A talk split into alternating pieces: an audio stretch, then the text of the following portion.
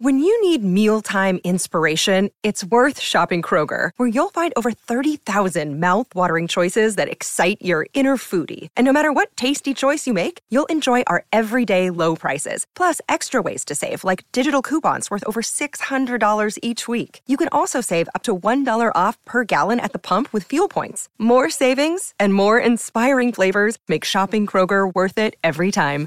Kroger, fresh for everyone. Fuel restrictions apply. With Lucky Land slots, you can get lucky just about anywhere. Dearly beloved, we are gathered here today to. Has anyone seen the bride and groom?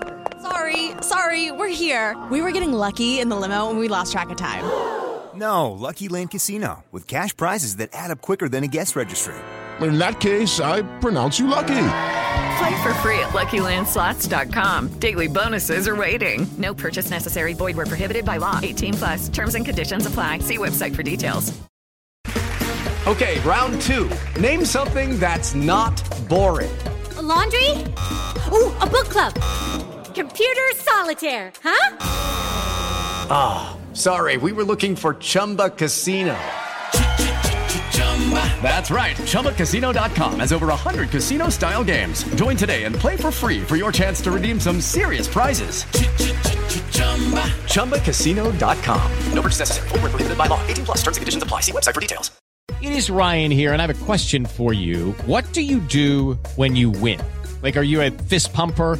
A woohooer, a hand clapper, a high fiver. I kind of like the high five, but if you want to hone in on those winning moves, check out Chumba Casino. At ChumbaCasino.com, choose from hundreds of social casino style games for your chance to redeem serious cash prizes. There are new game releases weekly, plus free daily bonuses. So don't wait. Start having the most fun ever at ChumbaCasino.com. No purchase necessary. VGW. Void were prohibited by law. See terms and conditions. 18 plus. Good morning, Birdland. I am Mark Brown. I've been covering the Orioles for more than a decade on CamdenChat.com and hosting this podcast for 94 episodes and counting. It is now February the 2nd, 2024, Groundhog Day. Maybe I could live this day over and over again because the Orioles, for the second time this week, we've got a massive breaking news episode of the show. The Orioles went out and did it. They traded for the ace that pretty much everybody in Birdland has been hoping they would trade for all offseason. The deal went from reportedly very close to done and announced all within the span of about 30 minutes on Thursday night. And this is the deal. The Orioles received 2021 NL Cy Young winner Corbin Burnes from the Milwaukee Brewers, and the Brewers get the following from the Orioles shortstop prospect Joey Ortiz, lefty pitching prospect DL Hall, and the competitive balance round A pick in the 2024 draft set for number 34 overall. That is it. That's the deal. In tonight's episode, we'll be talking all about that. First and foremost, holy freaking mackerel. I honestly didn't believe that anything like this was going to happen. Really, I thought it was going to be another offseason of all of us getting our hopes up and then the Orioles not really doing much like you know just trading for a third tier uh, trading a third tier prospect for a jabroni calling it a day this time without even having signed a veteran innings eater like kyle gibson. In recent days i was trying to work myself up that maybe the orioles signing would end up being michael lorenzen. And instead mike elias went out and got a guy who's got very recent ace pedigree in burnes and not that it's important in the context of the trade itself, but do you think that David Rubenstein's incoming ownership group being reported on Tuesday and announced on Wednesday has something to do, maybe, with the Orioles making this deal for Burnes on Thursday? Maybe. It's not that I think the new guy came in, told Elias to deal for an ace, and he did it. It's more that I think Rubenstein's arrival may have helped pave the way for the Orioles to add Burnes' 2024 salary, which was already negotiated with the Brewers for $15.6 million in his final season of arbitration, adding that onto the payroll. Because just like that, the Orioles have jumped from about 74 million on the payroll to about 90 million for the coming season, which is still not a lot in the context of MLB teams, but in the context of, you know what, I'm not even going to say his name anymore. JA or his initials. He's gone. I'm not going to worry about him anymore. You shouldn't either probably he wouldn't have approved that expense. I think anyway. But let's get on with Burnes. He is a 29 year old right handed pitcher who, in addition to winning that 2021 NL Cy, has struck out 200 or more batters in each of the past three seasons, during which time he has combined for a 2.94 ERA, 2.92 FIP, a 0.994 whip. We're talking a three season stretch where fewer than one batter reached base per inning, or at least for walks and hits. It doesn't count hit by pitch, whatever. So Burnes, he's been a workhorse in each of the past two seasons as well, throwing 202 innings in 2022, 193 and two thirds innings a year ago. That is a rapidly vanishing breed of pitcher. And now the Orioles have him lined up at the top of the rotation, assuming, of course, that he ends up as the opening day starter. If there's one thing to maybe cause you to think about applying the brakes just a little bit about Burnes, it is this. Since winning that Cy in 2021, Burnes has had his strikeout rate go down each season, going from 35.6% of batters struck out in 2021 down to 25.5% last year. Now, even with that note, that's better than uh, anyone on the Orioles was last year. So, still, he'd probably would lead the Orioles staff in terms of getting strikeouts. While this was happening, the ERA went up to 3.39 in 2023, and his walk rate also increased from 5.2% to 8.4%. Burnes' fastball velocity is down from 97 miles an hour on the sinker in 2021 to about 95 and a half miles an hour last year. So, if these are trends that continue, into 2024. Maybe it's not so much an ace acquisition as it is a middle of the rotation workhorse acquisition, which, you know, that's still a huge acquisition for the 2024 Orioles if Burnes has a worst case scenario of something like a 3.80 ERA and 190 innings pitched. Now, again, let's be real, that is not the worst case scenario, but that's a maybe pretty good um, modestly bad luck outcome uh, to have. And having said all of that, if you want to go ahead and slam right back on the accelerator, try this on for size. From July 1st through to the end of the regular season last year, Burnes made 16 starts for the Brewers. He had a 2.72 ERA, struck out 111 batters in 99 and a third innings, which is an average of more than six innings per game started. And over this stretch, batters hit the following against Burnes a 177 average, 256 on base percentage, 279 slugging percentage. Maybe there was some good batting average on balls in play luck there as he had a 228 BABIP in the time frame. But on the other hand, Burnes had a 259 BABIP for the whole season in 2022 and a 244 BABIP over the whole season last year. So maybe he's just a guy who can keep it low, especially if the Orioles put a good defense behind him uh, for the 75% of the time that the ball does end up in play. Uh, by the way, people who have looked at the spray charts on Twitter uh, seem to think that Burnes now pitching at Camden Yards would have given up something like seven or eight fewer home runs last year. So that's pretty good, also. And uh, yeah, you know, there's so much to get excited about. Essentially, the only reason not to react with a figurative pants wetting stream of excitement is if you were absolutely, utterly unable to envision good things occurring for your favorite team, the Baltimore Orioles probably based on a lifetime of not very good things overall happening to and with the Orioles. And believe me, I understand this impulse as well as anyone. It is my defense mechanism not to be hurt, to not be hurt, and just not expect great or good things even from the Orioles. But here we are. The Orioles just traded for an ace. I'm ready to be hurt again. I hope you are too. I will be right back after a message from a Fans First Sports Network sponsor, and then we can start to think about what the Orioles surrendered and what they didn't in order to make this deal.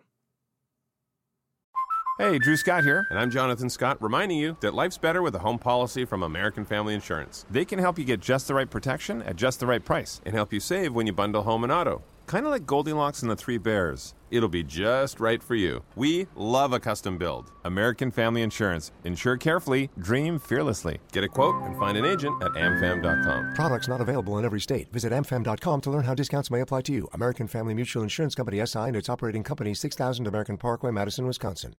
With Lucky Land slots, you can get lucky just about anywhere. Dearly beloved, we are gathered here today to. Has anyone seen the bride and groom? Sorry, sorry, we're here. We were getting lucky in the limo and we lost track of time. No, Lucky Land Casino, with cash prizes that add up quicker than a guest registry. In that case, I pronounce you lucky. Play for free at LuckyLandSlots.com. Daily bonuses are waiting. No purchase necessary. Void where prohibited by law. 18 plus. Terms and conditions apply. See website for details. It is Ryan here, and I have a question for you. What do you do when you win? Like, are you a fist pumper? A woohooer, a hand clapper, a high fiver. I kind of like the high five, but if you want to hone in on those winning moves, check out Chumba Casino. At ChumbaCasino.com, choose from hundreds of social casino style games for your chance to redeem serious cash prizes. There are new game releases weekly, plus free daily bonuses. So don't wait. Start having the most fun ever at ChumbaCasino.com. No purchase necessary. VGW. Void were prohibited by law. See terms and conditions. 18 plus. It is Ryan here, and I have a question for you. What do you do when you win? Like, are you a fist pumper? A woohooer, a hand clapper, a high fiver. I kind of like the high five, but if you want to hone in on those winning moves, check out Chumba Casino. At ChumbaCasino.com, choose from hundreds of social casino style games for your chance to redeem serious cash prizes. There are new game releases weekly, plus free daily bonuses. So don't wait. Start having the most fun ever at ChumbaCasino.com. No purchase necessary. VGW. Void were prohibited by law. See terms and conditions. 18 plus. And actually, before we get down to business, can I tell you something? I still need to pinch myself. It is truly hard to believe that this is happening. It's happening, man. It's like the gift. You know, Burnes is here. And, you know, the one thing that the Orioles are going to have to worry about that they have to think about right now is that Burnes has worn number 39 for his whole career, the same number that Kyle Bradish wore last season. So maybe those guys can figure something out, whatever. But yeah, the prospects. Or maybe if you're really down on them as long term contributors, you put them more in the suspects pile. Because while Ortiz has checked in in the top 100 in two of the four major lists released so far, uh, DL Hall so far has been a top 100 guy on just one list. Um, counting the four, by the way, in addition to the three lists we talked about in Monday's episode, which feels like it was a year ago now, there was another list coming out this week from ESPN's Kiley McDaniel, where Joey Ortiz was the number 91 prospect on the top 100.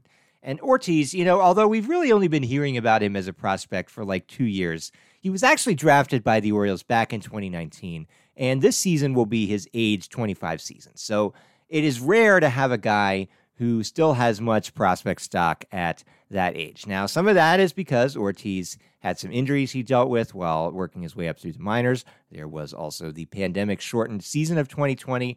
So he does have those kind of odd things in uh, in his corner, in his favor. But you know, maybe he's just a guy who it's hard to give up on, even if he doesn't have the quote unquote it to really make it as a successful big leaguer in the long run. As I noted, um, on this podcast when considering the idea of the Orioles trading somebody. Now, I guess we have to hope he's more like a Yusniel Diaz kind of player. And now that is Milwaukee's thing to figure out.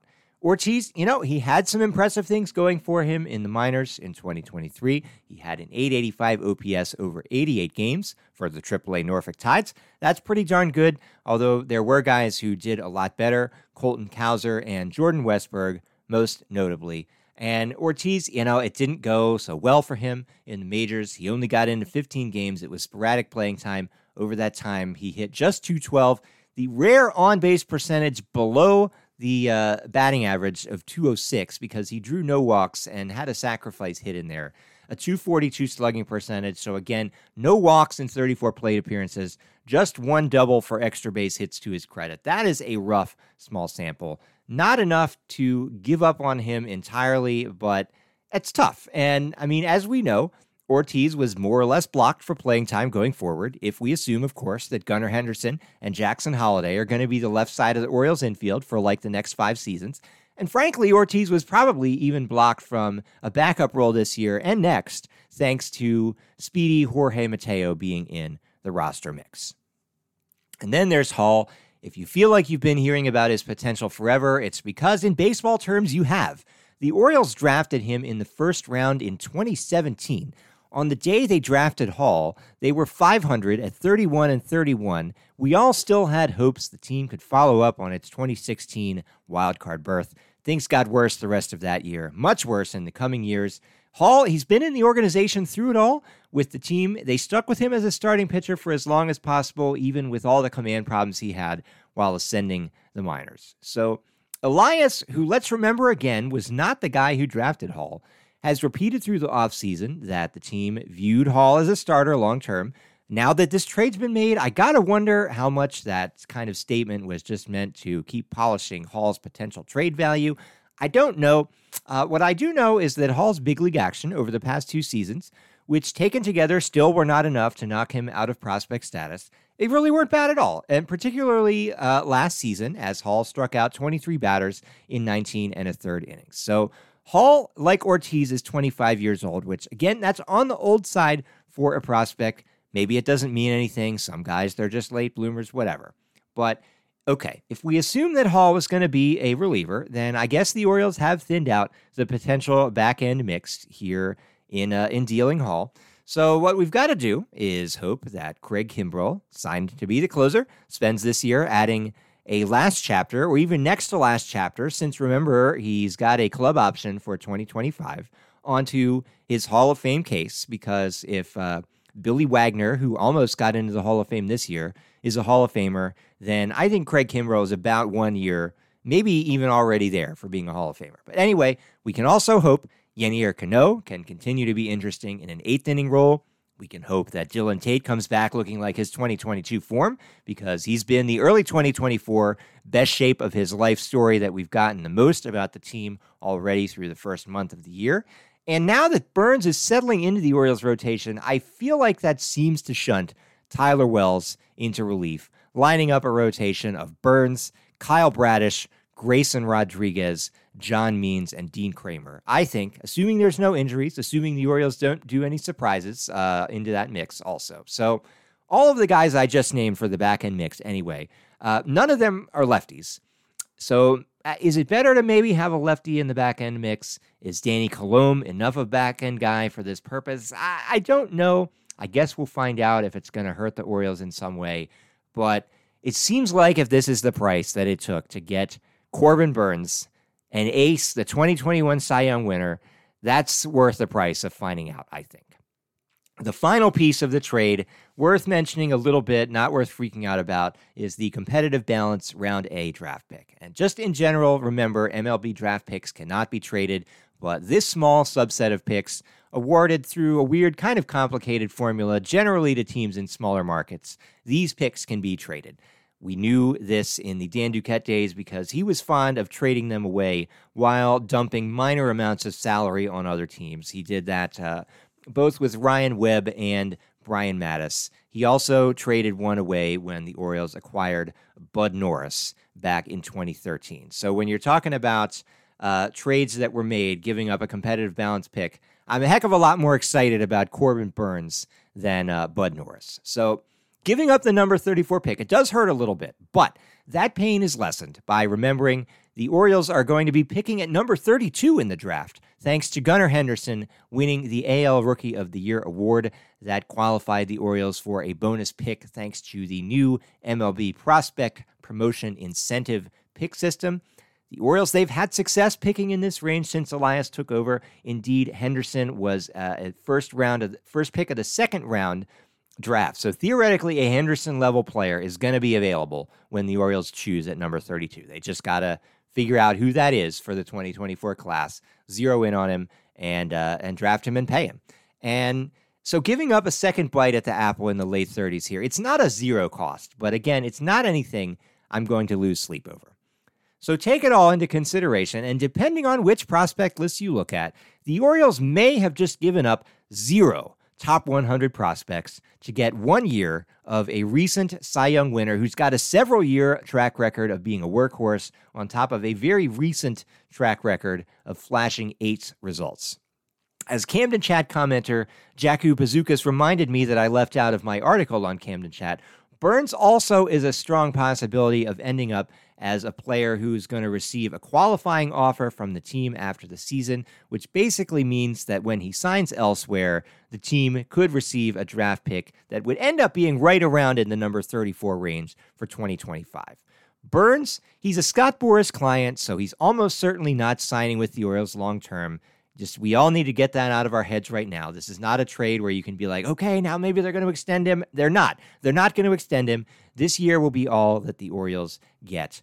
But then there will probably be the uh, the compensation pick a year farther down the road. So overall, I'm plenty okay with that. Uh, with this whole trade, really, because I was not at all enamored with the idea of the Orioles trading for another guy long rumored to be on the market, White Sox uh, pitcher Dylan Cease. I also felt nervous about possible trades that might lead to the Orioles having to give up any of Coby Mayo, Colton Cowser, or Heston Kjerstad in order to get someone with like three years of team control remaining, possibly such as Miami's Jesus Luzardo or Seattle's Logan Gilbert or whoever. The Orioles, what they ended up doing, they dealt out from their infield surplus. They possibly have cashed out at a high point in trading Hall. And although they did give up the draft pick, again, they're still going to have multiple first round picks this year, and they're going to have an opportunity to recoup the cost in a year's time. Just to think about kind of some alternate trade scenarios, back in a December episode, like five episodes ago now, or six, it's it's it feels like forever ago, and it wasn't. I mentioned a trade scenario tossed out by the Athletic's Jim Bowden for Burnes. And Bowden suggested at that time it would take Coby Mayo, DL Hall, chase McDermott, and Dylan Beavers to get Burnes. And I thought this sounded insane at the time. I said so in the show. I still think it sounds insane. Uh, probably this all tells us more about Bowden's ability to predict trade value than it does Elias's ability to wait out the market and get the best pitcher he can for the best price. But even so, it is again remarkable. The Orioles got Burnes and they gave up only one of those four named guys, and either they gave up one or zero top 100 prospects. So, new owners, a new ace, all in the span of about 48 hours. Is it opening day yet? I can't wait. That's all that I've got for today. If you have enjoyed this podcast, please subscribe on your favorite platform. I will be back with you every Monday for the rest of February as soon as possible if there happens to be any more massive breaking news in store for us, though I honestly cannot imagine what at this point. Do remember you can email camdencastpod at gmail.com if you have a question or comment you would like to be discussed in a future episode. This segment is wide open to you if you want to take it. Good Morning Birdland is a Camden Cast production on the Fans First Sports Network. This is Mark Brown signing off.